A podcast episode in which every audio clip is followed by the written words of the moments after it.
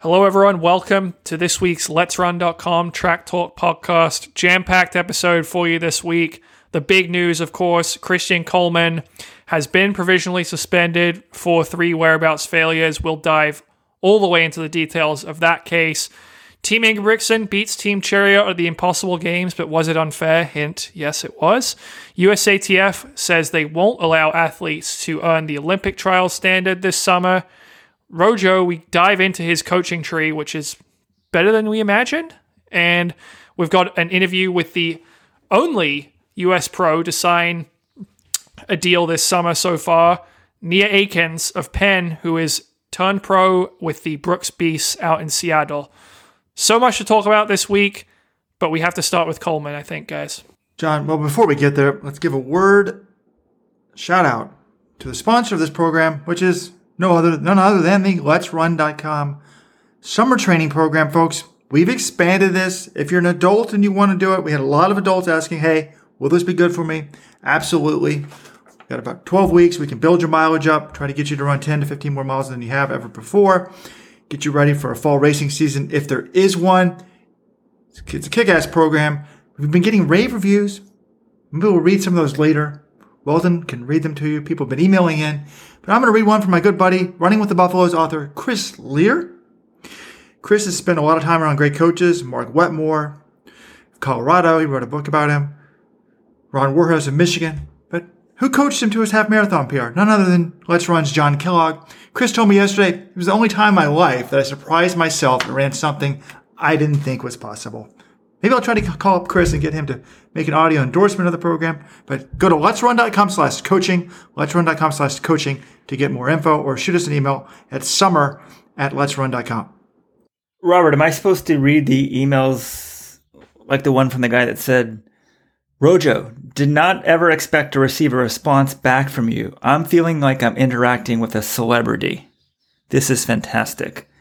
I think that's why Robert wants to expand this to adults because adults that might actually know who he is. Some high school kid, they're not going to know who Rojo is. Guys, I mean this is this is incredible. I we have the biggest running news of COVID maybe since the Olympics were postponed and already we're trying to pat Robert on the back on his back and John Kellogg and toot our own horns. It's the Let's Run podcast. That's just what we do every week. John, in case you didn't realize, we're basically in an economic depression. Ad revenues have tanked. I'm trying to raise money so I can pay your salary. So just please let me get some people to sign up here. And folks, the last time we talked about Christian Coleman, it's somehow ended up being a, talking about me. Christian Coleman's father, the world's fastest man in the world, went to the Let'sRun.com message boards in September and started a thread saying Robert Johnson is an unprofessional, irresponsible hack and idiot. And I have no problem telling him that to his face. So, John, let's talk about this case because I wonder what Christian Coleman's father is going to say this time because I don't know, John. Did you and I step into it last night when this news broke? We actually found ourselves defending Coleman. How did we do that? Did we make a big mistake? Tell people where we are.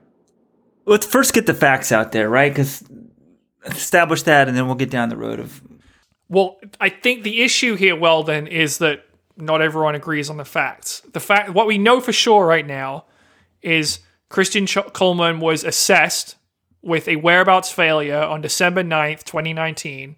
That would be his third whereabouts failure in 12 months, which triggers a ban. Two years can be reduced to one year if they, you know, you know, there's some arbitration or whatever. But right now, Christian Coleman is provisionally suspended. That is official. The AIU has announced it. Now, the details about this test.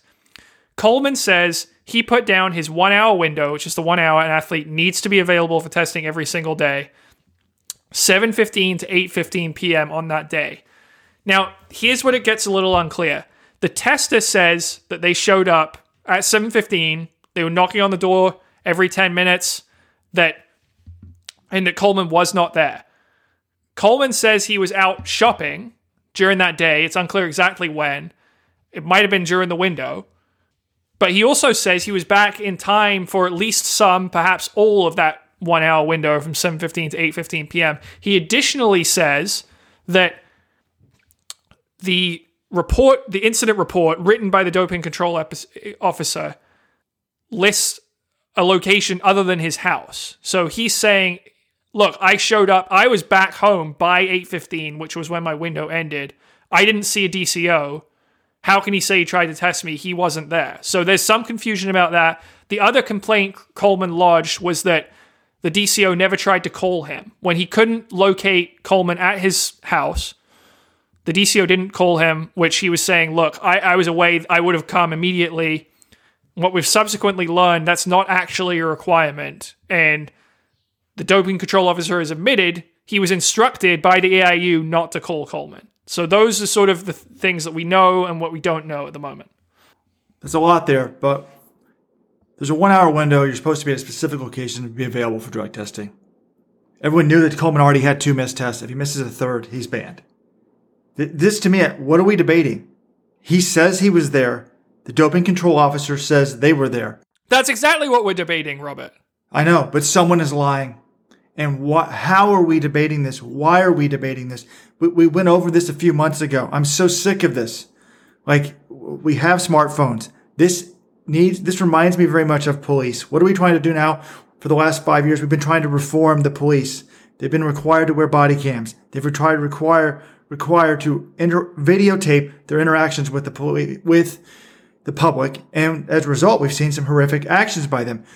The doping control officers have a lot of power they can ruin someone's careers. They can ruin someone's lives. They have a lot of responsibility. They need to videotape all interactions when they try to drug test someone. We should not be debating this. They should have an app on their phone. It shows the time of day. It shows the GPS. It shows where they are. It shows them knocking on the door, etc. In this case, they've admitted they did not try to call him. They weren't supposed to try to call him. I guess that's fine. I think at first I didn't like the fact they didn't try to call him because Coleman says they've always tried to call in the past. But the, the big issue here is to me is who's telling the truth. Yeah, I, I, I think Robert, you nailed it. They're not going like even if they didn't call him, they admit they didn't call him. That is not going to save them. I reached out to the AIU, and they said to me very clearly that they don't need to call him. It's not a requirement if they can't find him, and that the lack of any telephone call does not give the athlete a defense to the assertion of a missed test. So yes. He's not going to get off for that. The reason why I was upset about the phone call last night is I didn't realize this was in the one hour window. So, folks, yes, you have to be at a certain spot for one hour, but they can test you anytime during the day. So, if you say, "Hey, I'm in Baltimore, Maryland," you know, during the day, but I'm at home for one hour, they might try to test you at the track or something like that. During that time frame, they'd obviously have to call you to figure out where you are. But I guess in this case, for that specific one hour window, they do not need to call you, and they did not. But it's just uh, I don't know. We, we kind of, for some reason, John, we're willing to give Coleman a little bit of the benefit of the doubt when, we wrote this article last night. We want to see the facts coming out. Yeah. I mean, look, he has something to say. He listed a very lengthy, impassioned defense. I'm willing to listen to that, you know, because there are some things that need to be sorted out. I think one thing, my opinion, I think even if they're showing up within the window, they should be able to call you if they can't locate you. I think the goal here should be to make sure the test happens, to make as all efforts possible, knocking on the door and calling someone to locate them. Now, some athletes have pointed out, no, look, first of all, if you weren't where you say you were during your one hour window, that's on you. They should knock on your door. You should know that's when someone should show up. Two, they claim, and this is what the AIU says, that it will provide advance notice of a test. So say you're out doing something, you know, 10 minutes, 10 minutes away you say, oh, I'll show up in half an hour. It'll still be within my window. You can still test me. They say you could be up to something illicit. It's advance notice. I don't know if I totally buy that. I think if you've been doping and you find out you have to take a test in 30 minutes, you're not going to really be able to clear your system at that point. But that is the argument that some athletes have forwarded. Yeah, Mr. Coleman, if you're listening, we kind of got your back a little bit this time there's two things. Robert said somebody's probably not telling the truth or the information. I, I don't know if, if that's the only scenario. Maybe they're framing things differently, but I, we don't want anyone to get popped uh, on what a technicality, or I don't know. Maybe sometimes we do, but in this case, in case the backstory is Christian Coleman last year, we thought he had three missed tests. He sort of got off with the date of one changing, so he only had two missed tests. Coleman almost got banned a year ago. So now we're all super vigilant and he gets this third test. So at this point, I feel like he couldn't just say, like, yeah, I missed it. Like, you have to have a different st- story. So maybe something's getting lost in translation. But as presented, I have a lot of sympathy for Christian. Even the last time with the last time, like I don't have anything out for the guy. Like he thinks we don't like him. His dad thinks we're kind of out to get him.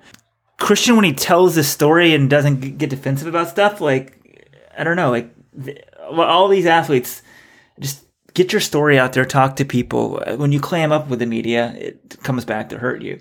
But in this case, like we had the Salwa uh, Naser test. She tested positive. World champion 400 meters. She, She missed didn't test positive. tests. Well, then she had three. She had four missed tests. She's had four missed tests. Gabby Thomas of Harvard and New Balance three missed test, It seems like for whatever reason, the they're now coming down on these missed tests. Feels like you used to never get people banned with this. So I don't know if they're interpreting the rules differently or just saying we're going to make examples with this. But you almost hate for the example to be made with the most prominent male sprinter in America. in the world. He's the Olympic 100 meter favorite. This would be huge if he's out of the sport. So this has to be right. Folks, and if you're an international viewer, please understand Weldon has sympathy for Christian Coleman. Remember, folks, if you're an American, you have all the sympathy for the American drug cheeks. Gabby Thomas is clean. Christian Coleman is clean. Obviously, John, you're half Brit. You can also throw in Mo Farah. He didn't mean did not answer that doorbell a couple years ago. Christina Ohuruogu, of course, she's clean. Yes, people seem to be biased towards people from their own country, but um, you know, it is kind of interesting. You know, it's like Well, Naser Naser ran a time that has only been run before by dopers. She's represented by an agent who has had multiple athletes banned, and she runs for a federation with a very poor anti-doping record. I mean, I think there are a lot of reasons to be skeptical about Naser, and the other one is she hasn't come out and provided an explanation for any of these missed tests. Christian Coleman has. Well, yes. I mean, Naser admitted to missing the test. So, yes, that's the difference. But, John, if we're going to use performances to be suspicious, have you ever looked at the all time top 100 meter list? Almost every single one of them has been popped for doping. I have. I have. So look, look, there's always going to be suspicions. Anytime anyone runs in the nine sevens, there's going to be questions. But I think the thing here's the difference about Coleman this time. Lost the last three failures he had, you look at all of them and you say, this was an athlete who was being lazy, careless. He wasn't taking the whereabouts system seriously. He wasn't being totally diligent every time he went somewhere to update his system. And I think if that had been the case again this time, and he had, and it, maybe it was, maybe he had said, My one hour window is my house. I wasn't in that house during that one hour window. If that's the case, I think you, there aren't going to be that many people that have sympathy for him. But what he's saying is, no, I actually was there for at least part of the window, and that they even show up, they either showed up to the wrong address or I was there and they didn't test me. So I, I do I'm, I'm willing to listen to him. Like, look, my my aim as a journalist, it's not to get every single athlete banned for doping. I mean, I want the cheaters out of the sport, I think, as any fan of the sport does, but I also want the clean athletes in the sport. And he has raised enough doubt that I think it's fair that this needs to be looked at in more detail, and we shouldn't just launch in and say this guy has to be gone from the sport. Correct. And I, I think one of the phrases I put at the end of the article is I don't believe in gotcha. I don't believe in gotcha journalism. I don't believe in gotcha drug testing either. So it's very weird to me that the wrong address was apparently put down by the doping control officer. I wanted to know the details of that. Why isn't this released immediately? Did they put like 5332 instead of 5223? You know, whatever. Was it just some minor typo that can be explained? Or, you know, if not, that would be, you know, d- d- is there GPS evidence of where the doping control officer was? And a picture maybe of them knocking on the house. I mean, if you're knocking on the next door neighbor's house, that's a real problem. So we, we, we need more facts to come out. But it was interesting, John. I did notice, you know, I know you don't let me pat myself on the back, but I think I angered Mr. Coleman last time in September when I said, I'm so sick of this stuff. This guy needs to be drug tested, should agree to be drug tested every day for the rest of his life. And Mr. Coleman said that's not feasible. That's ridiculous. How dare me accuse his son of being a drug cheat? Well, guess what? Didn't Mr. Coleman, Christian Coleman himself yesterday say in his Here's the statement, Robert. Here's the statement. I am willing to take a tr- drug test every single day for the rest of my career for all I care to prove my innocence. But he, here's here's the other thing. Wow, this is fascinating. We're coming together as a country. Christian Coleman has come to my side, and now I've come to his side. This is what we need, America. People have launched into this though, and they're saying, well, actually, there is a way to be tested every single day, or to be held accountable for it, and it's to be in your whereabouts window when you say you're going to be there and be exactly at that location. And if he didn't do that in this case, well, that's not really showing a great commitment to being exactly, you know, to being available for a test every single day. And that's what it comes down to. It essentially comes down. We, we've got the DCO saying he was there the whole time. We've got Coleman saying he was there for at least part of it. That is where this case is going to turn. And it, look, I mean, huge ramifications for the sport. This is a guy, this is Coleman's chance to win the Olympic gold. There's no guarantees by 2024 that he's still going to be the best sprinter in the world, but I think most people would expect him to win the Olympic 100 meter title next year in Tokyo. So obviously, it's massive if the best sprinter in the world is banned. Yeah. Well, we could probably talk about Coleman for the whole hour here, but we should probably move on. Any last thoughts, feelings, comments on this case, guys? No, let's get to the action, John. And where do you want to go? Do you want to go to the Impossible Games? Do you want to go? Let's to go to Weldon real quick. He looks like he has one more thing he wants to say here. I just think th- with the missed test, it's not as clear cut as like a positive test. And now you get into like he said, she said, right? So I never thought like someone could just say, well, I was there the whole time. So the burden of, of proof and the technology exists for the doping control officers to sort of prove where they are, show where they are, just make it pretty conclusive. I was there. And also we need consistent procedures. If if USADA always calls Coleman during the one hour window and says, Hey, you know, I'm, I'm at your place, maybe he's in the basement working out, maybe he's out back. I mean, there's lots of reasons somebody may not hear a doorbell legitimately, seriously. Um, that needs to be consistent. You everybody gets a phone call or they don't get a phone call. But let's just start documenting this stuff because I don't know. I'm sick of talking about Christian Coleman missing drug test or anyone missing drug test. And athletes, if you got to be somewhere one hour the, day, be there or be prepared for the consequences. But if he was actually there, he shouldn't be banned. So we're kind of back where we started. Shall we move on to the impossible games? We actually had an actual track meet, well, kind of actual track meet, but I I don't know. It felt like a Diamond League to me. I was like recapping the stuff. I was watching it. I was taking screenshots. I was writing a preview. I was like, oh, this this kind of feels like a normal meet again. I mean, we're not gonna not gonna have another one for a month, but I enjoyed the Impossible Games in Oslo. What about you guys?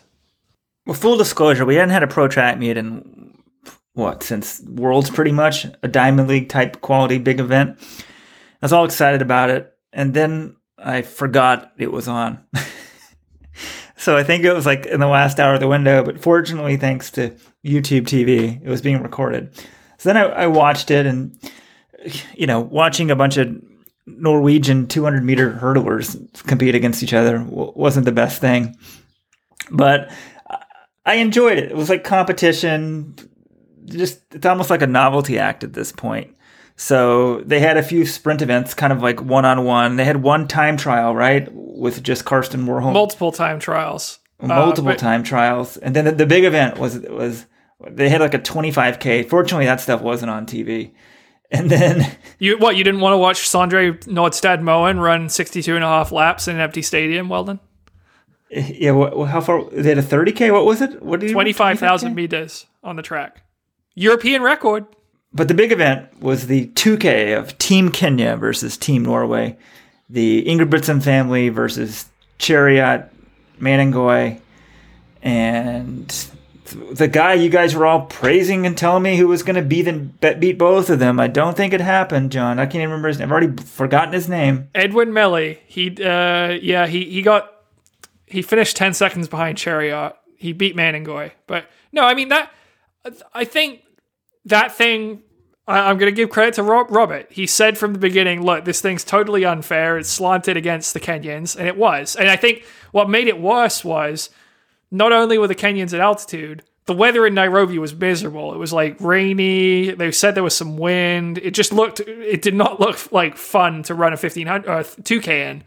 Whereas in Oslo, it could have been better. Couldn't have been better. It just looked amazing, nice weather. So the the Norwegians, I mean, Jakob Ingebrigtsen ran really fast, 450.01. He broke the European record.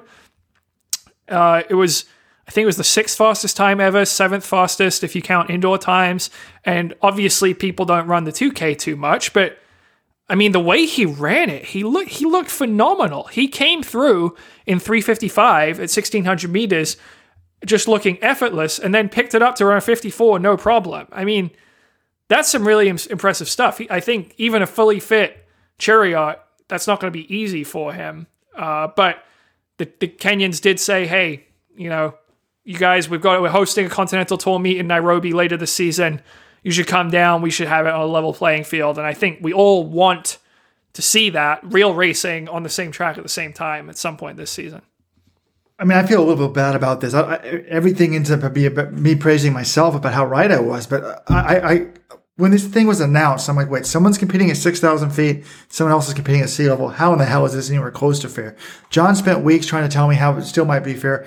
And then I was, because of some treadmill challenge where all these people were running at flag, fast times in Flagstaff, I had almost convinced myself that altitude no longer mattered for people born at altitude and Kip Kano and something. And then this race happens and I'm like, oh my God.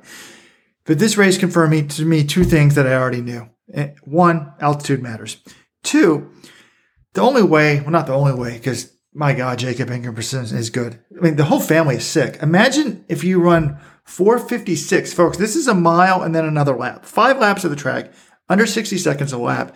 You run it in 456.91, and you're only the third best guy in your family. And he had run a 216 Norwegian record in the 1K 45 minutes earlier. Remember that? Yeah, that's Filip Ingebrigtsen. So the family went 450, 453, and 456. But what impressed me, folks, we're not no one talked about this, uh, or maybe briefly mentioned John. The Kenyans, how dumb! You go out in 55 on the first lap at 6,000 feet of altitude. Like the one thing you don't want to do at, at altitude is like get an oxygen jet early. Now, I was asking John Kellogg, I was like, why would they do that? He said, well, maybe, you know, there's less resistance. Maybe that 55 felt easy at 6,000 feet. But this reminds me of, I, I, talked to Asbel Kiprop about this one time. I'm like, why do you guys always in the Diamond Leagues go out in like 55 on the first lap of a, 50, of a, of a, of a 1500? Like, that's not the pace you need to run. It's way too fast. And Kiprop's like, well, then I get to rest a little bit in the third lap. I'm like, no, run more even paced. You don't go out hard, super hard. If anything, particularly when you don't know your fitness, go out a little bit conservative like the Ingebrigtsens and then slam the last lap. So I do think this does show you some of the hope for you know people like Matthew Centrowitz. If you get the tactics right, you can beat people that are superior athletes. Because it, it amazed me. There was no excuses for this. They had their own rabbits. They had uh, yes, the weather wasn't great, but how do you not have someone standing 100 meters in saying the proper pace to go out? Well, Robert, you're missing the story. You said it was there's no excuse. It's an example of white privilege, man. That's a good point. Uh, yeah. Uh, up in Norway, they had this really cool, what's it called? This Wave light technology. wave light pacing system. I've heard about it, but never actually seen it implemented in meet. So there must be a light system put on the inside of the rail of the track. It essentially lights up green and red. Green, red's in front means you're going too fast. Green is the pace. If you're in the green, you're on pace for the record. And this thing just circles the track, and you're, you run right next to it, and you're going to be on whatever pace you're supposed to be. They had that going in Norway, and in Kenya, they're out there on their own at altitude, like with some rabbit going out way too hard. I mean, that wasn't fair, but privilege, you know. Also, we should just—I think we should use the word privilege because, like, it didn't matter what color you were in Kenya. If you had this technology, they had a white guy running there, he would have been disadvantaged. So some forms of privilege are just privilege. A, a, black guy in Norway would have been privileged to have it. So, but the technology was cool, privilege. but it was Yeah. it was unfair, right? Like I, I almost think if you you shouldn't allow that, right? If we're trying to set up a a race, you shouldn't have lights pacing one guys and lights not pacing the other. Forget about the altitude and that sort of stuff. I didn't watch the whole hour because I, well, tonight, John, when you have children, you'll understand why. The kids start screaming, you got stuff to do.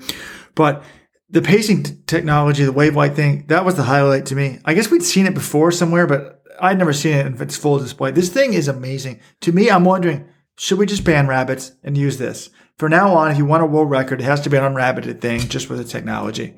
That would be really cool. We could reset the record books. Um, I, I thought this thing was amazing. It, it, you have no excuse to blow the pace. The question I have about it is, can you set it to run a certain pace per, like, if it's going to be a four minute mile, does it have to be 60 seconds per lap? Or can you train it to go, okay, I'm going to run a negative split though. I'm going to run 61, 61, 61, 57. Because if you can do that, this thing's just absolutely amazing. And is it legal? I mean, well, you can't have a robot breaking the wind, but like this technology is completely different. Where in the rules does it say you can't have a lit up inf? I doubt there's a rule preventing, specifically preventing this sort of thing. I think they actually have changed the rules so this might be allowed or whatever. This wasn't. I mean, Filip broke the Norwegian record using it, so I'm pretty sure it's legal. I th- I think it was great, like you guys said. I mean, obviously it's unfair when you have two people at different tracks and one's using it and one's not, but for one race, I mean, if everyone knows the pace, I don't really see what's against the spirit of the sport there. And like you said, this look, you don't have people drafting off the, the lead pacer, so it hurts the person who's in second place, but or the first racer, but it also cuts down on some idiot taking it out in 54 seconds. Now, I don't want to call the Kenyan pacer an idiot, but you know, someone someone screwing up the paces. You just did. Yeah, I'm, I'm sorry. I retract that. You're not an idiot if you screw up your pacing. You just made a mistake. We all do it. I just made a mistake now calling him an idiot. So let's move on. Okay, let's move on to some other events. This was a cool story. But actually, before we get to the event, folks, we've been talking for what, 20 minutes, 25? I don't know how long. Have you signed up for the coaching program while you've been listening? Let's run.com slash coaching. Also, if you bought some shoes, let's run.com slash shoes. Support the site, please. Pause the Thank you. podcast right now. Sign up. All right, and you're back. And leave while you're at it, leave a five star rating and review. Why don't you do that too? Comment, tell us how much you like the podcast. We love ourselves. We hope you guys love us as much as we love ourselves. Or call us 844 Let's Run, 844 538 7786, extension 3. You'll be connected to my cell phone. Now, one thing I discovered watching this meet, guys, I already kind of knew this. I kind of thought I would be willing to watch Karsten Warholm just race against himself because this guy's so damn entertaining. But he confirmed it. He started the race. They had some cardboard cutouts in the stands. The spectators in Oslo were ridiculous. You had cardboard cutouts. There was Homer Simpson. There was a very badly drawn Michael Jordan. And then you also had just like pictures, and there was one of Warholm and his coach. That they put the 300 meter hurdles start, and then he, he just gets all psyched up. It's like a regular Diamond League really, for him. He's going crazy. He goes out, storms out of the blocks, long striding. He breaks the world best for the 300 meter hurdles, which was, he got 33.78. The old record was 34.48. But I don't know. I, I still had fun watching Karsten Warholm, even though he wasn't racing anyone. I agree. I was amazed by him, John. The, the way he attacked, like, I want to see him run the 100 hurdles. The way he sprinted out of the blocks, the guy is, he's so, such a competitor. He has such joy in what he does. It, it, like, you can see that he's focused right now all the time, even when nothing's going on. And I really think that's one of the reasons why he's successful. Obviously, he's talented, but the ability to focus, to go after this with no fans, no crowd, nothing was very impressive. Also, did you guys see the puppets in the stands in Oslo? It was it, it was very odd. It was these people. They essentially had sticks that they attached to their arms and legs, and the sticks like ran parallel to each other. So there was like a dummy in front and a dummy behind, and it meant whenever you made any sort of action with your arms and legs, both the dummies would make the same action because you know they were attached to you guys, to you by sticks. I just it was like I guess it was a joke or it was just a way to make it look like there was more people there than there actually was. I found it very amusing, but also totally ridiculous. Yeah, I saw it as a way to make one person look like four or five, but they had like four puppeters. So I'm like, okay, now you gotta give 16 people in the arena instead of four. I didn't get it, but it was a good attempt. It was good to have something. I'm glad to see track and field doing it, but I think we're gonna come back to what I first proposed and you guys mocked outdoor events with reduced capacity. It's legal in Texas. You can have 25% capacity for pro outdoor sporting events now. I think other states will probably go that direction. Um, or I guess you could have it in Oklahoma at an indoor. Is indoor track coming back to Oklahoma? No social distancing there. Just as many people as you can pack in if it's a presidential rally. 20,000 people are supposed to go indoors for President Trump's arena a rally this weekend. John, go.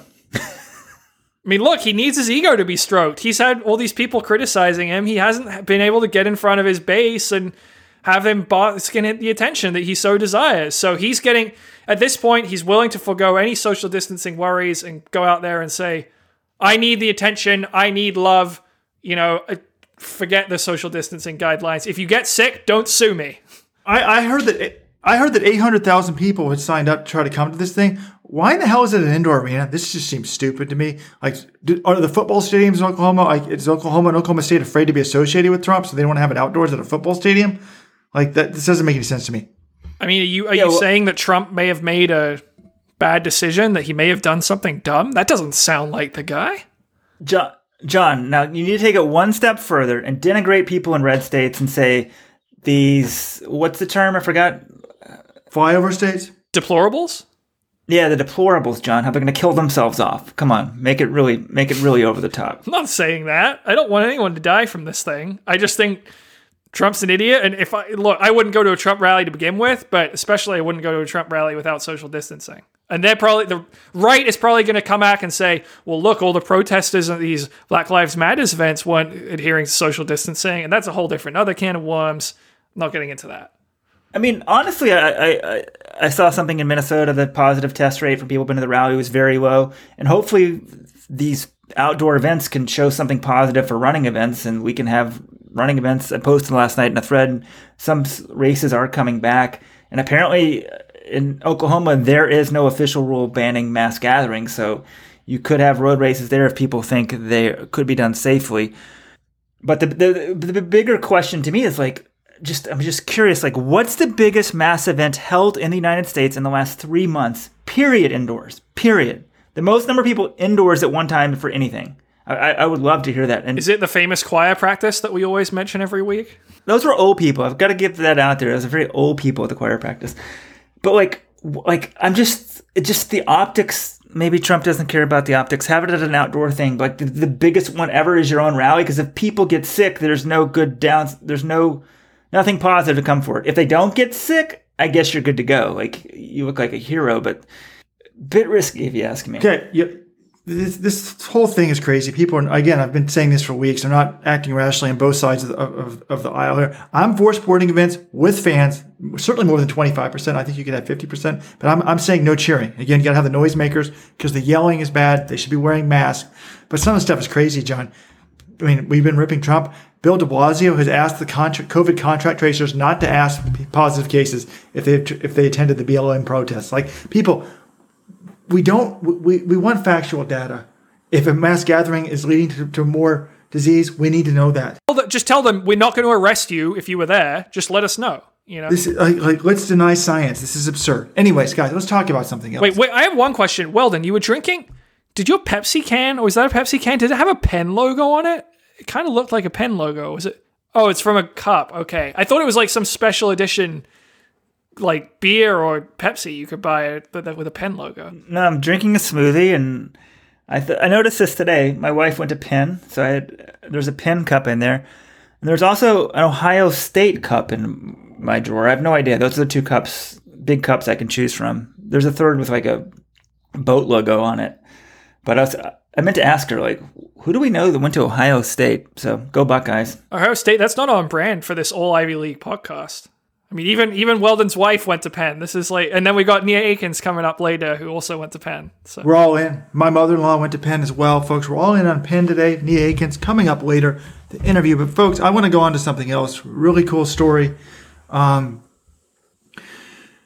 coming out of the Washington D.C. area, Keira D'Amato, who is 35, had stopped competing for 10 years and had gained like over 50 pounds. A few years ago, she couldn't even run a 5K in 30 minutes. She's back competing. You may know Robert, her. there's hope for you. This is Yes, this is the female Rojo. you may have known her as Keira Carlstrom. Carlstrom when she ran for American University, actually ran for Matthew Centrowitz. Matthew Centrowitz's father, Matt Centrowitz, at American University in college. She's 35, took 10 years off the sport, could not run 30 minutes for 5K a few years ago. She's just run 1504 for a 5K time trial. And the cool thing, another cool thing here is, guess who her high school coach was?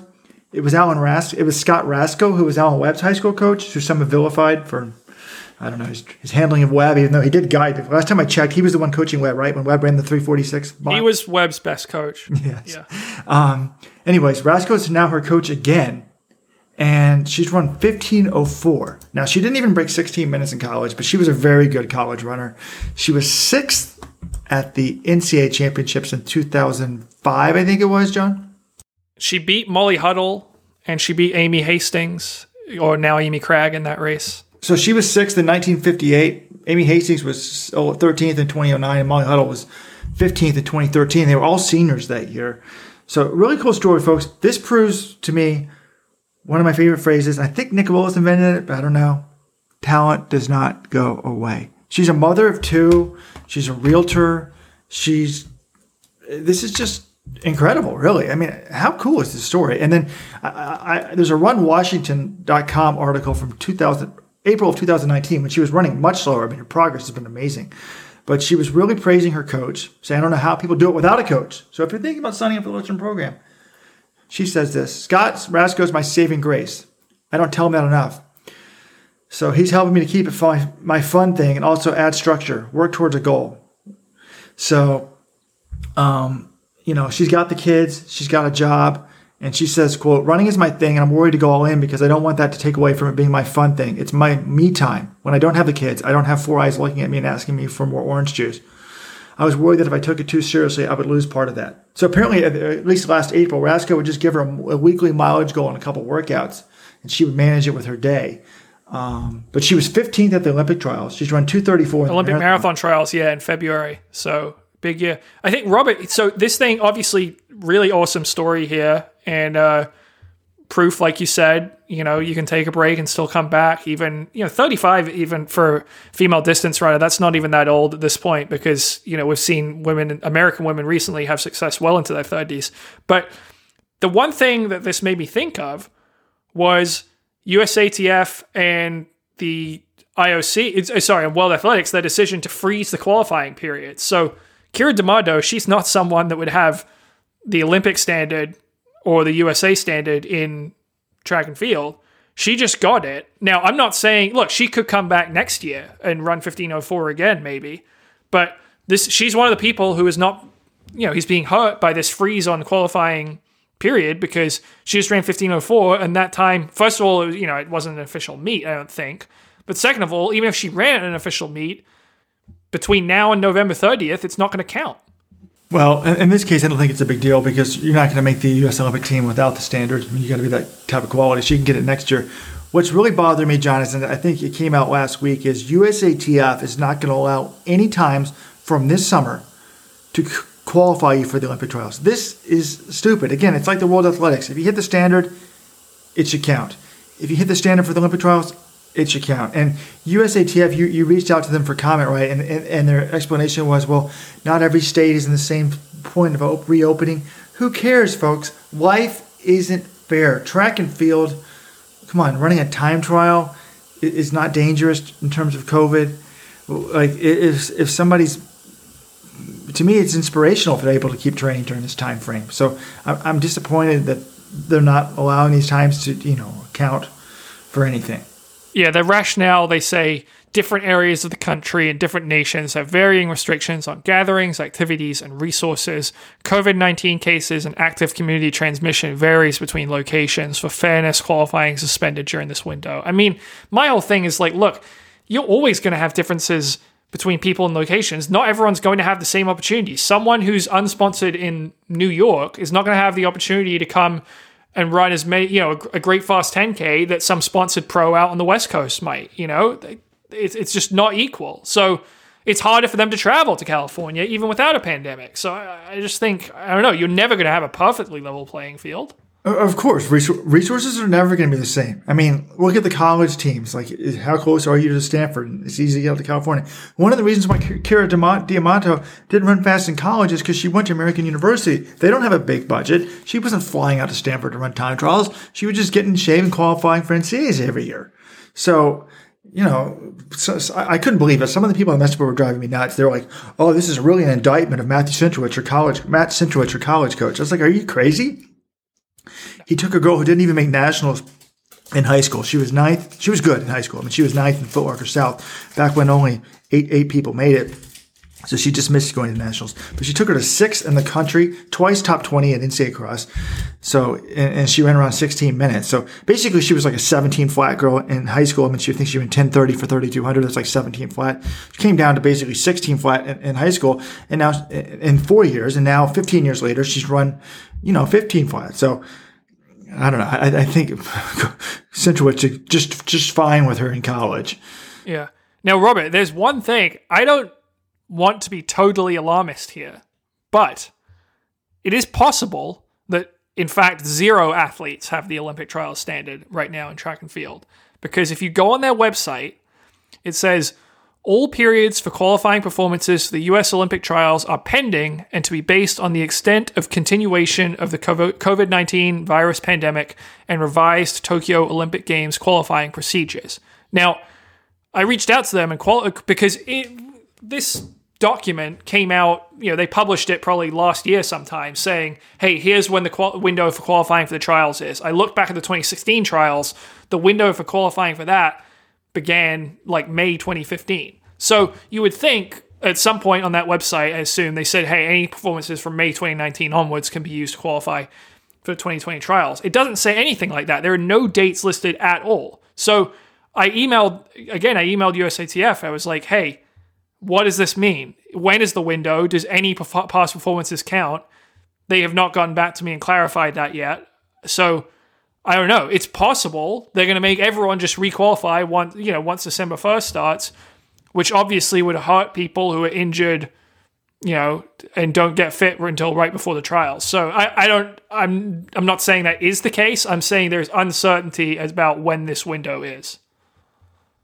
What a shocker, John! USATF is not being clear and communicating well about something. I mean. Joe, when you're contacting them, can you also get back to me about the again next year in the Olympic trials? We're gonna have 30 people in the three round 1500. It's the dumbest thing ever. They need to have at least 36. I would say 48 people in the 1500. Just the incompetence of those people drives me nuts, and I, I don't want to get into it. So, John, before we get to the Nia Akins interview, a couple other things we could we could talk about. We could talk about the Lamine Diack trial pretty interesting. I mean, this is a big thing. I guess this guy was the head of the World Athletics. If you turn on like the BBC News, like we have that, I have that in the car. Like they're talking about this on there. I mean, the corruption trial of of the head of former head. He, he headed World Athletics for 16 years. That's a big story. Well, it's a big deal, but I just think. Th- we already know all this. Like all this all this stuff came out. He we know he was accepting bribes. We know his son was accepting, you know, skimming off the top all this stuff to me, it's just about he's Lamine Diack's like 87 at this point. What are they going to do to punish him? How is he going to be banned? But I think the reputation lost to World Athletics, unless new details emerge, I haven't really seen any new damning details compared to what already came out in the news, you know, four or five years ago.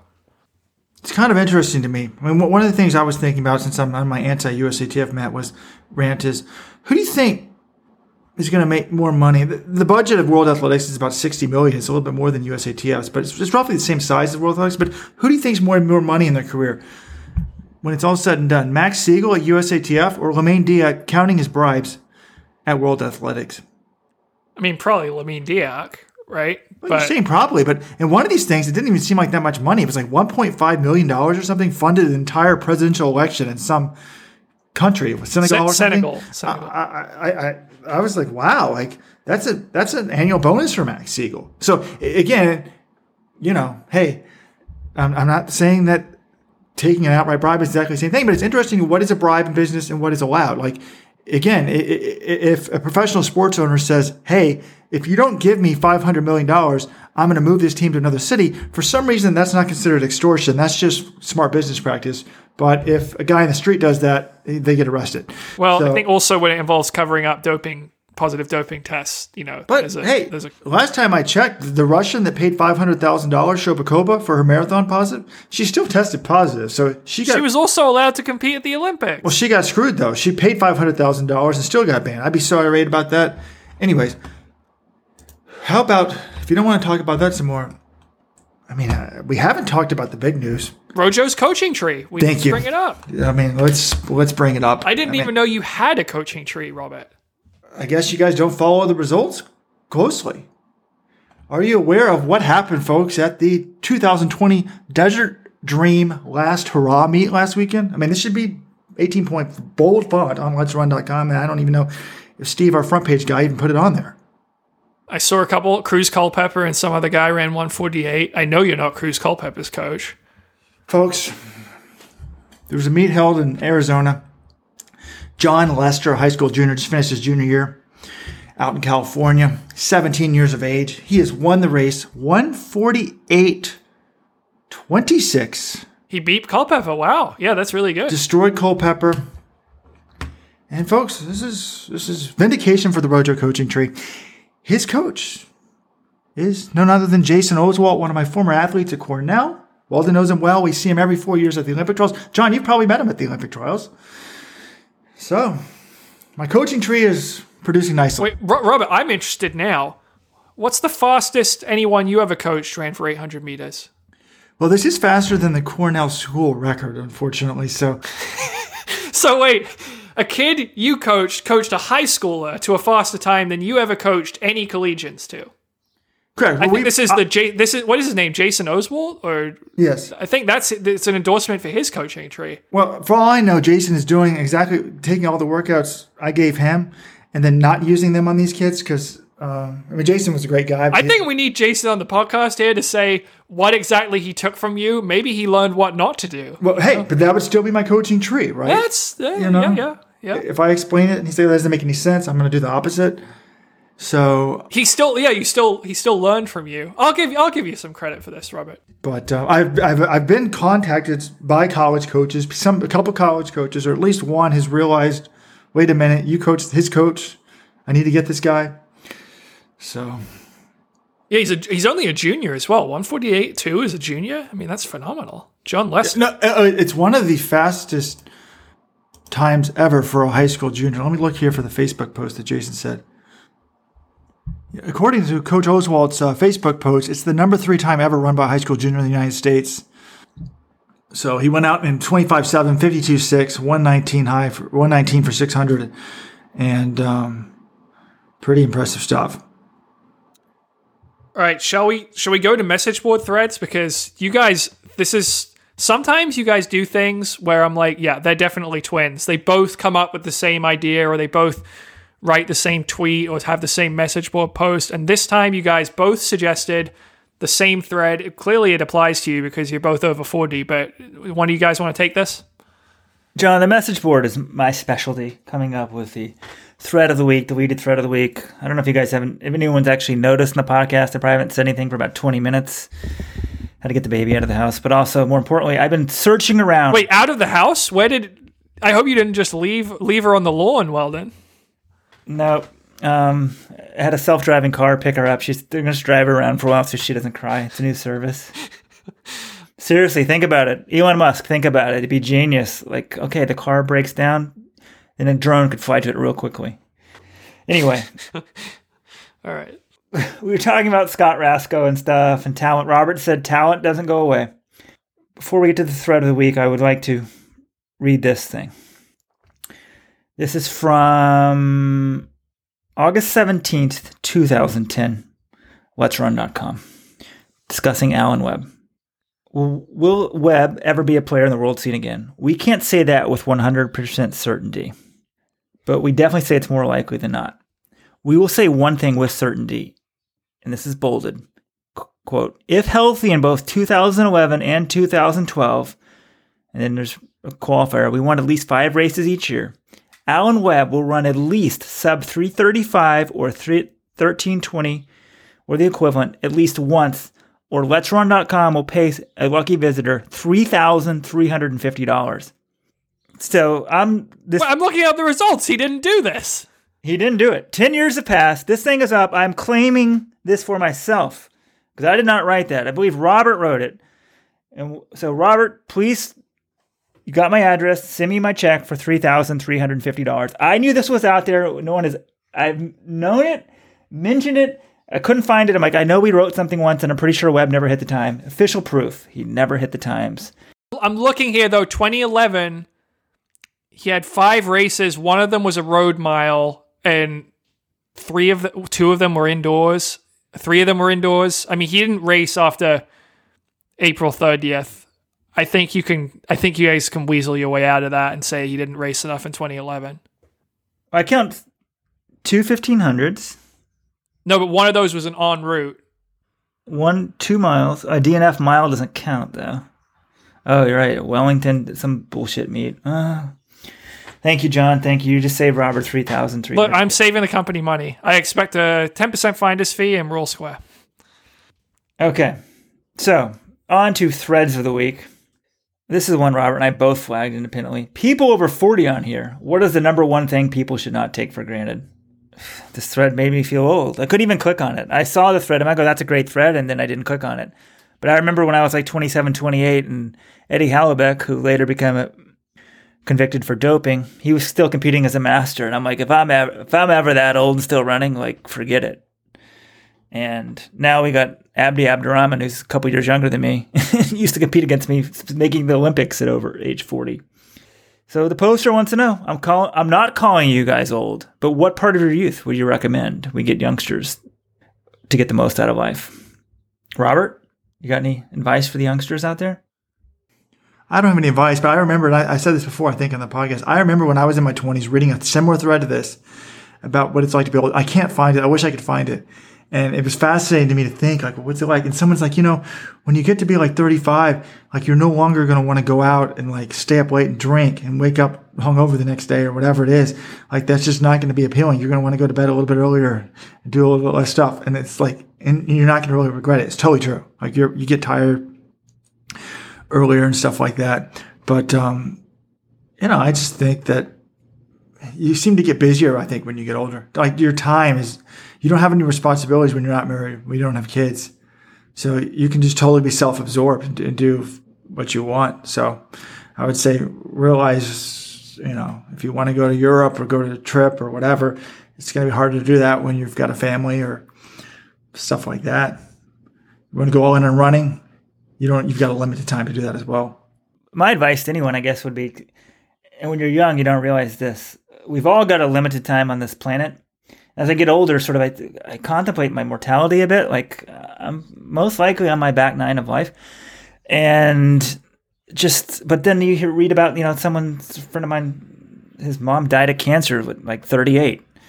You could get hit by a car tomorrow. Something could happen. Like just make the most of every single day. We're all really blessed and tr- try to make the most of it. One poster has pointed out though getting the most out of life and what you wouldn't take for granted, they're different questions. I thought that was an interesting take on it. So we'll link to that one in the show notes.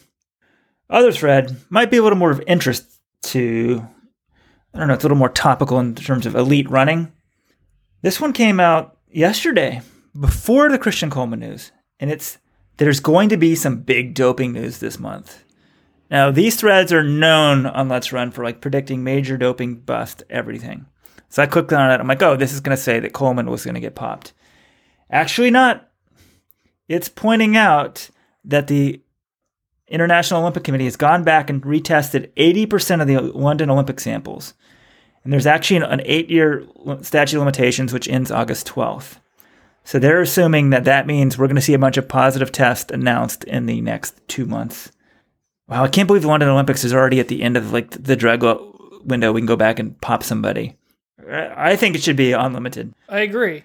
Maybe unless the athlete like voluntarily comes forward and says, "Hey, no one knows this, but I cheated," because that would encourage people to come forward and like we won't take away your medal or something, or we'll let you do something. Who knows? So that is something to look after. The and I London Olympics. Let's see. Oh yeah, there's quite a few people I could. I, I know. I, I I was thinking about that. I'm like, there are some people, gold medalists, who have not been busted. Who I, you know, I think a lot of people think, yeah, that person was probably cheating. So will be very interesting to see if anything comes of that. Men's mid distance, John, is that where you're kind of heading? I'm not going to tell you what events. I just there are people I think probably were cheating, but I'm not going to tell you what events. Well, my question about this retesting is I'm pleased that they actually retested. I remember when they stopped the testing for the 2004 samples because there was a very prominent distance runner that I still think is dirty and I wanted to get popped. And they conveniently said they weren't going to retest the samples. I wonder if they did it on purpose. So I give them credit for retesting these things, but John, how do they figure out what 80% to test? Like, do they get to pick the 20%? Like, did they test the men's 10,000 medalists again? I have no idea how this work, works. I would retest everyone. If you still got samples to retest and you've got technology that didn't exist back then, do as many as you can. Test the top 10 in every event. Now, John, before we go, last week's podcast you seemed to be giving a lot of praise for saving Brown track and field to people like Russell Dinkins and raising awareness. And I said, you know what? I think it might have been probably internal stuff. Now, the New York Times has come out with a piece called Inside the Sophisticated Campaign to Save Men's Running at Brown. Didn't really, I guess it did mention Russell Dinkins, but it seemed like it was more of an inside job. What do you think? Well, it, the administrators are what the ones who made the decision to reinstate the program, but why did they do it? Because they got heavy pressure from alums, and they were also pointed out the problems with taking away opportunities for minority student athletes. And that was one of the things Russell Dinkins wrote. You really don't think that this public pressure about this them being decried for denying opportunities to minority student athletes didn't weigh on them that that PR pressure was was one of the reasons that they changed their minds? Oh, I do, but I, I think like I don't know. When I was reading that piece, they actually had a video that the Brown athletes made. It was amazing. With it, where like all the black guys in the Brown track team were like, "Why do you not care about me?" It was very effective. It was kind of like that NFL video with with Roger Goodell. Yeah, no. One of their point was essentially like, not every effort to save a program like this is going to be as well organized and you know is as quick to react as the Brown one was, but they they got on it right away and they they had a very solid, organized, uh, effective effort. But Robert, are you disappointed? There was no mention of let's Let'sRun.com. I think in last week's podcast you were taking claim for the tweet that we put out showing the lack of diversity in the sailing team and a very ethnically diverse track team. Oh, I, I wasn't trying to. I said I, I was trying to downplay our role. I, yeah, I did. I did play help ignite the, the racial angle here. I thought that was a good one to play because the ironic thing, that's why the video by the Brown students made was so effective was I thought it was so ridiculous that, you know, they're cutting all these teams. They're, they're ruining a lot of college kids' dreams. And sort of for cover, they try to say, and we're increasing the diversity of the teams because they were co- cutting a lot of all white teams, but they also cut the track team. But that was going to give them like the get out of jail card. Oh, because we're cutting all the white teams, we can cut all these track te- all these teams. But then they, by mistake, they cut like a team that has a decent number of minorities on it, so they couldn't cut it. It was just hilarious that they sort of got caught in their own political correctness. It came back to bite them, and I'm glad that it did. But folks, if you haven't had enough Ivy League talk, we've got plenty more coming up. Yeah, Robert, one more thing before you tease the Nia Akins interview. Oh, you tease it because you're doing it. Yeah, I, I, I'll, we'll do it in a minute. No, I'll tease it in a minute. But first, there was one other thing. Drew Hunter, a couple weeks ago, drove out to South Dakota for some reason. They're just pros are getting bored. They want to race. They want to do things. So him and a bunch of the Tinman Elite guys just drove out to South Dakota and decided to try to run a mile time trial there. And Drew Hunter went out. He ran 357. He became the first person to run a sub four mile in the state of South Dakota. And there's a Let's Run thread on this about which states have yet to see a sub four minute mile. By my count, there are nine. And they are Mississippi, New Hampshire, Vermont, Delaware, West Virginia, Colorado, Wyoming, Nevada, and Hawaii. Now, Hawaii has seen sub four road miles, but I don't think an official one on the track. I'm looking at these, and I look. I think America is a distance running nation. The mile is an American distance at this point, and you know there's nothing more American than a road trip. I think that people need to go out there. Some of these milers, they have nothing to do. You need to go out there and start knocking some of these states out. I think Ole Miss. I'm sure there's someone in the Ole Miss team who could run a sub four mile. New Hampshire, Eric Jenkins, home state. Go out there and do it. Delaware, Sam Parsons. Sam Parsons is from Delaware. He should go back home, get his sub four mile there. Josh Thompson, the reigning U.S. indoor champion, he's from Nevada. He needs to go to Nevada, run a sub four mile. I think we can get most of these. The two that I think are challenges, Colorado and Wyoming, because they're mountain states, they're at altitude. Now we know Joe Bosshard's training group, which now includes Morgan McDonald and uh, Nick Harris, who ran really well at USA Indoors this year. They're going for a Colorado state record, which is 401. So I'm guessing they're going for sub four next weekend. And I, the one I really think is tough is Wyoming because first of all, you've got to go to Wyoming. I mean, how many pro runners in this country have even been to the state of Wyoming? And second of all, like pretty much the whole state's at altitude. I think their lowest track might be, they might have one or two tracks below 5,000 feet or something. I don't know if I'm making that up, but what do you guys make of this? I'm just still shocked Colorado doesn't have one. The altitude conversion is what, like five seconds? Six seconds? Yeah, but you're relying on college kids. No pros are going out and running a mile in Colorado. You're relying on like college kids at a home meet. They now have an indoor track in Colorado. I just think in one of the into college meets you can almost get it. I guess that's a sub 355. But there's so many runners in Colorado. You think it would have happened once, but I guess nobody's. Well, if you're in good shape, it's like the Ritzenhein thing. If you're in great shape, why would you want to waste it in running a mile in altitude to go to sea level and try? Well, you got this. This is the weekend. Next weekend, Joe Bosshard's group. I mean, Morgan McDonald. He's run 355. I think if he's fit, he's got a shot to do it. What if they cheat, John, and go down go down like to the eastern part of the state? Where That's the, not uh, cheating. As long as you're within the state of Colorado, it's fine. And folks, if you're going to do this, just shoot an email to let's run at let's run.com so we can promote it. These are cool things, but if nobody knows about it, I know you think that everyone's on Twitter and Instagram, but it's a tiny percentage of the population that's on Twitter and Instagram. Yeah, 95% of the population is on letsrun.com. That's the way to hear about hear 95% of the these- diehard track fans, probably. All right, that, that's that's fair. That's fair.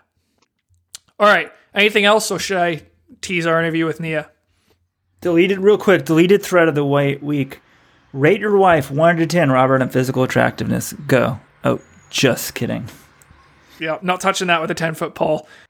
Some sometimes the deleted thread of the week is the thread that we won't restore. Sometimes it's the thread we should restore. This was one that was properly deleted. Yeah. All right. Yeah. Interview with Nia Akins coming up. She is a two time NCAA runner up. She is a graduate of the University of Pennsylvania, and she is joining the Brooks Beasts uh, in Seattle. So, first collegiate from 2020 to sign a pro deal. So, very much looking forward to that. All right. And we're now happy to be joined by Nia Akins. She is a recent graduate of the University of Pennsylvania. She's a two time NCAA runner up in the 800 meters. And she is, to my knowledge, the first collegian who's graduated this year who's actually signed a professional contract. She will be joining the Brooks Beast. Nia, thank you so much for joining us on the podcast. Thank you for having me. I'm excited to talk with you. Yeah. What is, I guess, let's start with like, it's a crazy time, Yeah. you know, between the protests that have been happening, between someone graduating. I couldn't imagine graduating right now. Um, and obviously COVID derailing your senior year when you were the, the NCAA favorite in the 800 meters. What has the last three months been like for you? Yeah, it's been it's been a bit of a roller coaster of emotions. I think graduating was still very exciting. Um, and I think it it's been tough kind of navigating those emotions mixed with kind of like, oh, what could have been and and not really knowing if there will ever be a space again where I can see all of my friends in one place. But I think the the excitement was still there. And I think I was I was looking forward to obviously the outdoor season and NCAAs and everything, but um, I've really valued the experiences that I have had in quarantine. Um, just you know, training, going back to the basics, and kind of rediscovering why I like this sport to begin with. Um, keeping it simple um, has been really reassuring and really validating for me, and why I love the sport and and why I love to do this. And I think it's definitely helped me make a decision that I want to go pro and I want to you know continue to pursue running as a career. So yeah. Yeah, you mentioned not maybe not being able to see your friends again. I mean that that to me is kind of nuts. Like senior spring is supposed to be that time. It's your last hurrah, and you know, you know, you're probably not all going to be together again. And to have that taken away, I mean, that must have just been devastating to realize, hey, we, we might not be able to gather every day like we usually do anymore. Yeah, it definitely was. And I think my heart goes out to any seniors that are listening right now because I get it. It's definitely been tough. Um, I think knowing that I was a part of a lot of different groups, like outside of track, my nursing friends too, um, just kind of thinking all of us won't probably exist in the same space again unless we all come back for a graduation. Penn's decided to have another commencement next year after the class of 2021 graduates. Um, so I think that's been a little disheartening, but I know, you know, the, the friends that I do have, we're going to keep in touch. We're going to continue to talk, um, even if we don't see each other physically. So that's been really reassuring and nice. So lots of topics to cover in this podcast. I guess I want to start further back to high school because my boss Robert Johnson, he's always obsessed with like people's progressions and how do they get to be where they are. And he's like sending me all your high school times. He's like, oh, she ran 208 as a junior, but then she only ran 210 as a senior in high school. Like, and to me, like, I don't know, 208, 210, they're, both pretty good to me. But like, did you, he was sort of wondering like why, why did you slide back? Did you view that as a problem at all that senior year? Yeah, I would say I definitely had the dream junior year in high school. I came from a pretty great program. Bernardo High School is pretty fantastic. We have great coaches there. Um, my my coach is still there, Terry Dockery, but um, I definitely had a classic case of senioritis my senior year. Not gonna lie, um, definitely did really well academically, but definitely kind of fell off um, athletically a little bit. Um, but I kind of knew you know, coming to Penn, I was really excited about the opportunity of, you know, having more resources and being a part of like a new team and, and in a really high achieving environment. I knew I'd be able to to get back into it. Okay, so that was high school. And now college, you know, I look at your progression. It seems fairly typical to me. I mean, you make NCAA's in 2018 outdoors, then 2019 you runner up indoors, and I guess that's the year you made that jump to national real national class. And then this year, you're among the best of the country. You run two flat two flat seven one, I think, indoors, which is the second fastest time ever for an NCAA runner indoors. But again, Robert's like he's sending me these stats, and he's like, "Oh, look at like indoor HEPS. She was last as a as a sophomore into a HEPS." I was like, "Yeah, that's true." Did you fall? Were you injured? Like, what happened to go from that to going to qualifying for NCAA's that year? Yeah, so my sophomore year, I had a concussion um, in the early spring. So HEPS was actually one of my first races back, and I did really well at prelims. And I remember everyone was kind of shocked that I made the final. And I think I just I just got a little starstruck and frazzled in the final, and and you know just the typical like this is might be too much. Um, which looking back on, you know, it happens to everyone. Like you're never going to have a perfect race and somebody's got to come in last every single race. I can tell you throughout my career, I have come in last maybe just as many times as I've won things. um, but it's definitely been um, a huge opportunity for me to refocus um, and grow from all of those experiences, quite frankly. Um, and yeah, I mean, the following year, junior year, I came back and I was able to to win my event at HEPS um, and kind of keep that going. And after coming in last, I just knew I was like, this isn't happening again. This isn't happening again here. Like I know I'm better than this. And I think that year the team also won the title as well. Um, so I think you know coming off of that success too, I was like, the team's doing well. I'm in this great environment. You know, we're we're, we're we can only go up from here. That's for sure. And then moving into 2019, that's really your breakout season and you know you almost win the NCAA title indoors. You're just pipped by uh, Danae Rivers right there at the line. But what what led to that leap? Do you feel like you made a leap that year, and what contributed to it? I do. Um, I think that trip was really positive. Um, I think being the only person from my school to go was really powerful for me. I felt like you know this was an opportunity for me to to really focus on what I could do and kind of do something special for the team and for the program. And at the same time, um, that 800 was really cool because the top performers were all from the East Coast. There were people that I toed the line with like all the time that season, from um, Danae to Allie um, to even Rachel. Like those are people that I was very familiar with. So it didn't feel as big of a meet as it actually was. It just kind of felt like, you know, another it's just like another meet at home, honestly, because there was such strong representation from the East Coast. So I think um, on the line, I, I, was just thinking, you know, this can't go wrong as long as I'm sticking with them and, and being true to to my training, because um, I hadn't really had an opportunity uh, to race like that yet um, at that caliber. So it was really fun, um, and it it worked out extremely well. I'm very happy with the results.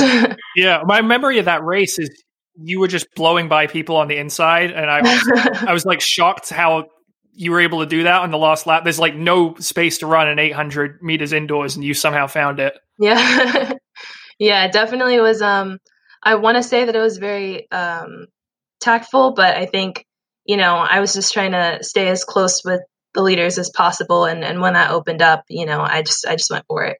Uh, training wise, were you doing anything different that you know led to that improvement? No, I think um, naturally over um, the course of my college career, as I started to improve, the training started to pick up a little bit. I don't think there was anything drastic that changed. Um, I think my mentality changed each time. I grew more confident, and I think that's more important than anything. Is just me being confident in myself and believing in myself, and I think that's what translated to great performances later on. So then I want to fast forward this year. Um, you run two flat indoors. You're the NCAA favorite uh, going into nationals, and then suddenly that's it. The day before the meet, it's all canceled. Indoors, outdoor season. How did you process that? Was it were you crying? Were you I probably weren't laughing, but like emotionally, how did you deal with that cancellation? Yeah, I think honestly, the Ivy League had already lost the outdoor season at that point. Um, so I think a lot of my emotions were kind of spent on that and just the idea of, you know, me probably not seeing my team again and knowing that classes were online. Um, so when the indoor meet was canceled, um, my coaches and one of my teammates, Mai, and I had just landed in Albuquerque when we heard the news. Um, so we had to fly right back. um, and for me, because um, I'm a nursing student at the time, Penn Nursing wanted all of their nurses to report back to campus. Um, so I came back to Penn and I was kind of just very focused on preparing in the case that I would need to be back in the hospital environment and help fight the pandemic. Um, which the decision was not to do that for students because Penn Medicine did an excellent job at, at mitigating the situation. Um, so yeah, I don't think there was many times there wasn't a lot of time to to be super emotional in the in the immediate period, and all the people around me did a fantastic job of making light of the situation. Um, my coach was absolutely hilarious at that time, um, and so was my trainer. So it was great that we could still crack jokes and go out to eat and go on runs and stuff while we were in Albuquerque, and still make still make it a good experience. So yeah, so hilarious. I need the details. What was so funny? um, well, when I first got in the van, van and we were heading to the airport, my coach turned around and he said, "Well, looks like we have the outdoor track budget, so we can get manis and petties while we're there. um, so we can go to go to a fondue restaurant." Um, very clearly upset, but definitely making light of the situation and just having fun with it. So um, it was great to be around people like that that you know could still be emotionally positive um, in some facet as we were dealing with craziness. So yeah, did you guys end up getting mani petties? We did not. We did not, but we did end up going um, to a nice Mexican restaurant. Um, it wasn't exactly fondue, but it was great quality time with the people that were there. So, Do, are you like are you at peace with not being able to win an NCAA title? Because I feel like when you get that close, that's really. I mean, everyone, the top collegians, all they, all of them wanted to win an NCAA title, and you had those opportunities taken from you this year. How do you feel about that? Yeah, I would be remiss to say that I wasn't upset, angry for a while. Um, I think especially since last year, I just remember at the end of NCAA's thinking like, I'm so excited for next year. Like next year, there's so much I can work on starting fresh from the beginning because I think I really knew what I was capable of in the middle of the year. And I was training with that mentality for only half of it. So I think coming into this year with that mentality, I just knew it was going to be better. Um, so I think I definitely was for a very long time very upset, especially since my school hasn't had an NCAA champion um, female yet. Um, so I was kind of hoping that, you know, I could open that door for people. And I really think, you know, the way the team's looking, there's an opportunity for that to happen soon anyway. So I'm not too upset mm-hmm. about that. Um, but I also think, you know, I knew that there was more on the table. Like I knew that I was in better shape than I was when I ran the two flat in Boston. And I think that has been very helpful in training during this period of not really knowing what I'm training towards because I know like there was more on the table and I and I want to be protective of that and I want to train to have a really great season whenever it comes. So that's been helpful. My boss Robert Johnson, he was emailing with uh, your coach Steve Dolan, and one of the things Steve said was that Tuesdays you were basically just training on your own because you had your nursing major and they, those were clinical days for you at Penn. I'm curious, like because basically you're working a full day clinical rotations. I think what was what was that like? What were your Tuesdays like, and how did it affect your training? How did you balance all this stuff? Yeah, it was something um, that I definitely had to get used to really early. My sophomore year was the year that I started clinical rotations, and they were eight hours long on Tuesdays and Thursdays. And then junior year, they became 12 hours long on just Tuesday. Um, and senior year, it was 12 hours both Tuesdays and Thursdays. Um, so essentially, I would go wake up really early, go into the hospital in the morning, um, be there from six to six or seven to seven. Um, and then after that, I would come over to the track um, and then train there. Luckily, the hospital is three minute walk from the track, so it's not too crazy, um, but it definitely is weird to get there with the lights all off um, and and do a workout there and do it by myself. But um, I think it's definitely helped me have more confidence in myself. And when I do toe the line, I think, wow, I've done a lot to get here. So, you know, it's time to make it worth it. I know I can do this. So it's been definitely been helpful. Yeah. I mean, 12 hour days twice a week. That just sounds insane. Like, were you just exhausted by, by the time you were working out? Um, I think running and nursing are two things that are more compatible than people would expect them to be. There are a lot of nurses that are actually running at a very high level. Like even in Penn Medicine, there's a few um, because when I get to the track, it's kind of a nice release of whatever's happened during the hospital day. Because um, to be honest, it can be very exhausting. It can be very emotionally exhausting, but running kind of recharges me. So doing a workout honestly isn't the worst thing to do after that. Um, I think it's the, one of the more healthier things I can do than just vegging out through a long clinical day. So it works out pretty well. Are you on your feet all day for something like that, though? Yeah, it depends on the clinical rotation. Um, my senior year was a bit tougher. I was on my feet a lot more than junior year, but you know, I kind of took it as senior year was going to be harder anyway, um, athletically too. So I kind of rose to the occasion of that challenge, and and I kind of expected, you know, my reaction to that to kind of translate to you know the rise and the rise in competition and track as as well and those expectations. So everything kind of came along naturally together. It got harder progressively, academically and athletically. So it helped. Uh, and nursing certainly, you know, it's it's something you sound like you want to continue with it uh, moving forward. But you know, you're also professional runner. You've got an Olympic year coming up next year. Like during your p- competitive career, how do you feel like you're going to balance them? Are you still going to try to do nursing, or are you going to hold off on that until you're done running competitively? Yeah, so I'm obviously moving across the country to an entirely new city in the midst of a global pandemic and a civil rights movement. So I think first things first, I just need to get adjusted to the environment, learn about the environment that I'm getting myself into. Um, and I know that's going to take time. Um, and I'm still studying for my boards now and take, I'm probably going to take the NCLEX sometime in the fall. Um, so that's my biggest focus is making sure that I can get my nursing licensure and that I'm familiar with the area that I'm in before I settle down more and start to pursue a nursing opportunity there, which would probably look like something part time, something that would work really well with track. Um, and you mentioned, you know, you're moving cross country to Seattle. Uh, I can't imagine like a, a, stranger time to be turning professional right now, given Definitely. the pandemic. Like, how did how did that come about? Like, did you ever consider maybe taking a fifth year at some non Ivy because you know you can't use it at the Ivy League level, but did you ever consider that? Or you know you were very committed to graduating just turning pro? Like how did that whole process play out for you? Yeah um, to be honest in the initial period i was considering working as a nurse immediately after and staying in philadelphia and doing that for a while and figuring out running stuff later um, and still continuing to train um, but i definitely wanted to focus on nursing first um, more so than go back to school especially now because i felt like it was needed um, just because you know nurses everywhere were were struggling and just really busy and overwhelmed by the pandemic.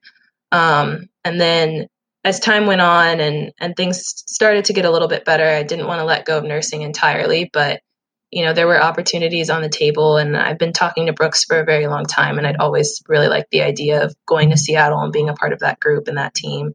Um, so it kind of all fell into place, and I knew they would allow me the flexibility to pursue a nursing career on the side as well, um, and not lose those clinical skills. So it's definitely a huge reason why I chose Brooks.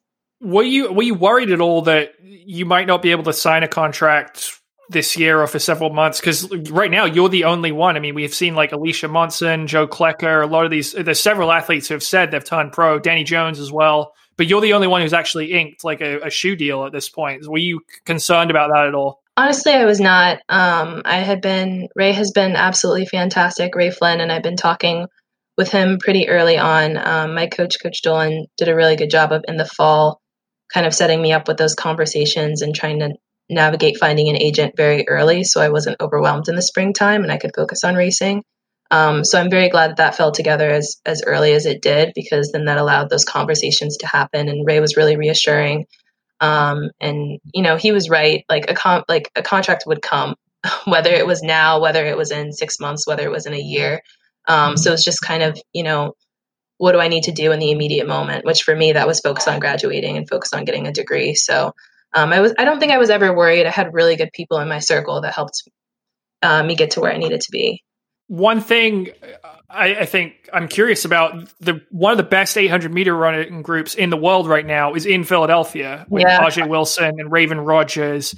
Was that like why leave there? Why go you know somewhere else to join a different team? Did you ever consider joining that group and you know trying to sign with a different sponsor or something like that? That's very true. Yes, I, I did consider that, but I think um, it's a very natural thing to do. You know, after you graduate, a place to kind of leave and go somewhere else and try something different. Um, and I think I have a lot of people in my circle that are also very older than me and and very wise. And they said, you know, you're young. There's ever an opportunity to explore, have new adventures and new experiences. Now would be the time.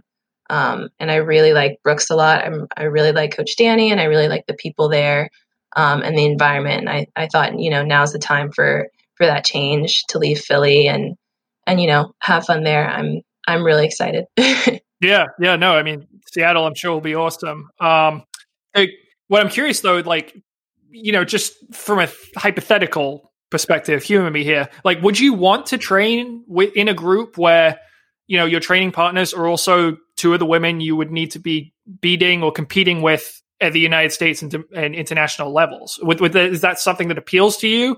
Or would you rather not be training like with some of your direct rivals? Um, to be honest, that's obviously something that you know I needed to think about no matter what group I was a part of is who I would be training with and whether I'd be toeing the line with them.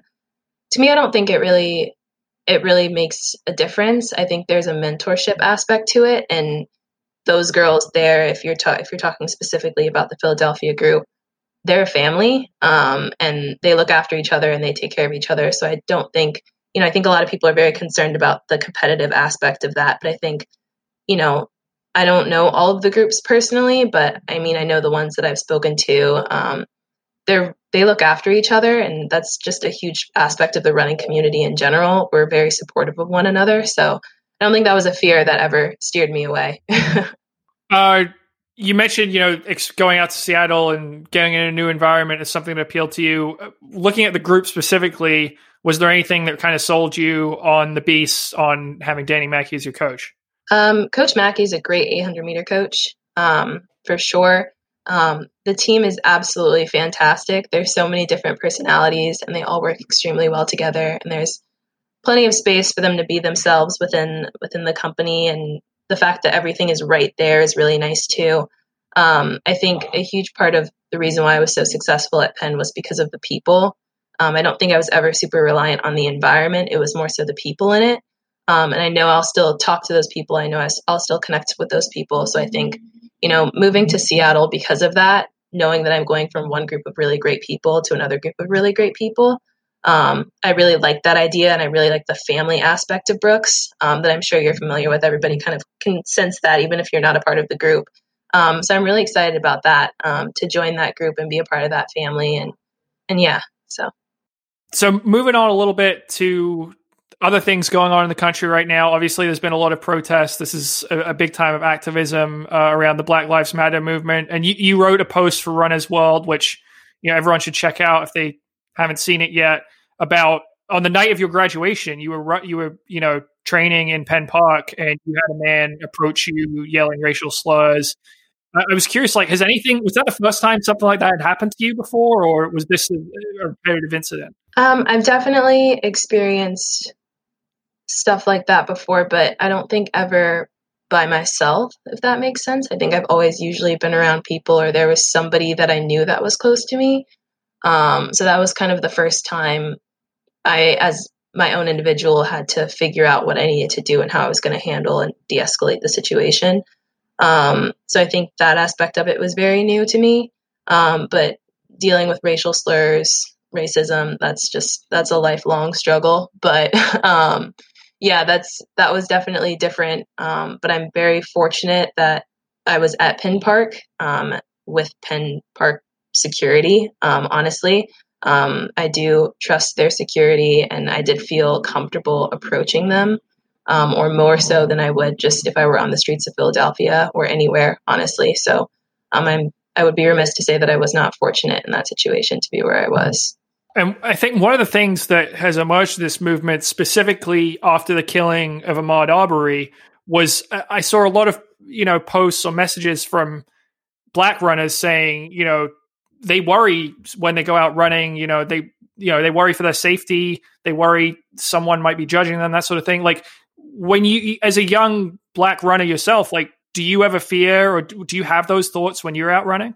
I do. And I think those thoughts are heightened now because I have been running by myself a lot more during quarantine, um, especially with everything that's going on, and especially after the Penn Park situation. But I mean, after Ahmaud, it was much more fresh. I think those fears are always there. Um, but again, I am in I am in a community of people that you know there are a lot of people out running. I do feel safer running in the environment that I am than in others, but the fact that you know some people don't even leave their houses forget running but like just walking out of their houses because they're scared of something like that happening to them is a serious problem and i think that's a huge reason why you know it is important that a lot of runners right now voice that they're afraid to run because i think that's more tangible for for runners everywhere is understanding you know man like when you run you're supposed to feel so free and it's supposed to be so uplifting and endorphins and everything but it's not like that for everyone. Um, and you know, when you take running out of it and you look at the global picture and you just think, man, to just go outside and walk um, in my community, it's it's not safe. Like that's a serious problem that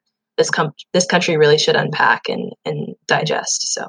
What are the thoughts that you have when you're on a run that you don't think you know a white person might have to uh, think about or deal with? Yeah, I think um, you know when I'm running by a police officer um, I think, you know, there's a little ping in my chest that I just grew up with, I was raised on. Um, and I just think that that's something that other people just, you know, people that happen to be white just m- might not feel um, or might not experience. Um, and I think there are other, you know, other things too that, you know, when I'm looked at a certain way, um, I kind of fear like, you know, are they looking at me like that because they don't, they don't like the color of my skin? Um, that's just kind of something that we experience all the time. Um, but yeah, I think I don't know. I think everybody has different experiences and everybody interprets experiences differently, which is why it's important that, you know, we are having these conversations right now and we're all exchanging our perspectives. So, um, regarding this larger movement and the protests that are going on, are there any sort of, are there any specific changes that you would like to see in this country? And, you know, have you taken any steps towards achieving them or have you spoken about anything, you know, in, in that regard? Yeah, um, I've been a huge advocate for for getting younger people to vote. I think it's really impressive that the amount of petitions um, for George Floyd, Breonna Taylor, Ahmaud, like all of those petitions have been signed by a lot of people, and honestly, a lot of young people. And I think if you look, there were there was a study, or I was looking at something that the number of people that were signing those petitions, like, is much more than the amount of people that are actually getting out to vote. Um, and, you know, that voting, honestly, that's the biggest thing that people can do right now is, is being aware of who they're voting for and voting for the people that could actually initiate the change that they want to see. Um, so I've, I've been trying to be a huge advocate of that and signing petitions and working locally. Um, with Penn Athletics and and you know my fellow Penn athletes and trying to figure out ways that we can initiate change just within our our own immediate community because that's extremely important too to have those conversations in those spaces that you're in every day. Yeah, no, that, that's that's awesome. Looking ahead to the future, when are you when are you moving out to Seattle? Very soon, very soon. I am currently packing. Um, maybe sometime this weekend I'll I'll, I'll be flying out. So I'm really excited for this change, but it's happening very quickly. yeah, flying no no road trip. I always felt like if I was going to move if I was going to move out to the West Coast, I'd try to do like some big American road trip. But you just want to get there quickly. I considered a road trip, and I brought it up to um, Coach Steve Dolan, who's my Penn coach here, and um, Coach Mackey, and I think the both of them in the back of their minds were like, "Sure, but how are you going to train? So um, it's kind of in the back of both their minds. I was like, yeah, maybe you're right. maybe, maybe in the future. Um, so yeah, we'll, we'll put that in on the, on the back burner for now. yeah. Are so are you still training? Like, do you, are you going to try to race if there is a domestic season in the U S? Yeah, I think racing, honestly, I have been training and I've been training pretty conservatively since I've been in Philadelphia just because of the lack of resources. I'm um, just kind of not having a training room or a trainer, just being safe and, and staying healthy, which I'm very proud of, especially now that I'm transitioning, that, you know, I'm transitioning in one piece and I'm healthier than ever. So I'm really excited about that. Um, but I am in a position to ramp up training for race if the world is in good shape um, and if there are viable racing opportunities. Um, but yeah, I think it really does depend on what's going on globally. Because if it doesn't make sense to race, then it's just you know no matter what shape I'm in, it's it's just not the time. So yeah. And how do you feel? I mean, if you look at the U.S. in the 800 right now, the women's 800, that's one of the strongest events we have. We've got Wilson was the bronze medalist at Worlds last year. Raevyn Rogers had the silver. And then you've got Hanna Green's from 158 and Ce'Aira Brown made the World Championship final. So and that was when the US got four people because Wilson was the Diamond League champ. Next year, only three people are going to be able to make the team. How do you feel about your Olympic chances? I mean, it wouldn't be a fun journey if there weren't people to compete with, honestly. Um, you know, I'm honestly very optimistic about about being in a position to compete for a spot at the Olympics, but I definitely know it's going to be an extreme challenge, but I wouldn't be where I am right now without watching those girls do what they're doing because I think knowing, you know, they're Americans and they're doing all these great things and, you know, they Raevyn Rogers in college, you know, watching her progress and build up and still con- continue to be great afterwards. Those are things that I've looked up to and those are things that have kept me going. So I'm beyond excited to hopefully toe the line with those girls. Um, at the Olympic trials next year and, and compete for a spot. I think it'll be fun. Yeah, well, if, if it's anything like the 800 at the last Olympic trials, it's going to be wild. That one was one of the craziest races uh, of 2016. Yeah, hopefully, hopefully it's a safe race. You know, um, and you know we're all crossing the line. Um, that's that's all anybody could hope for at, at the Olympic trials. So. Yeah, you want to see it. People stay on their feet. A good race. You know, yeah. yeah. All right. Well, I think that's something we can all look forward to uh, next year. And Nia, really appreciate uh, the time here on the LetsRun podcast. Always good to see a HEPS alum taking the next step to the next yeah. level. So, wish you uh, best of luck in your f- future career. Thank you. Great talking to you. One Ivy forever, always. that's right.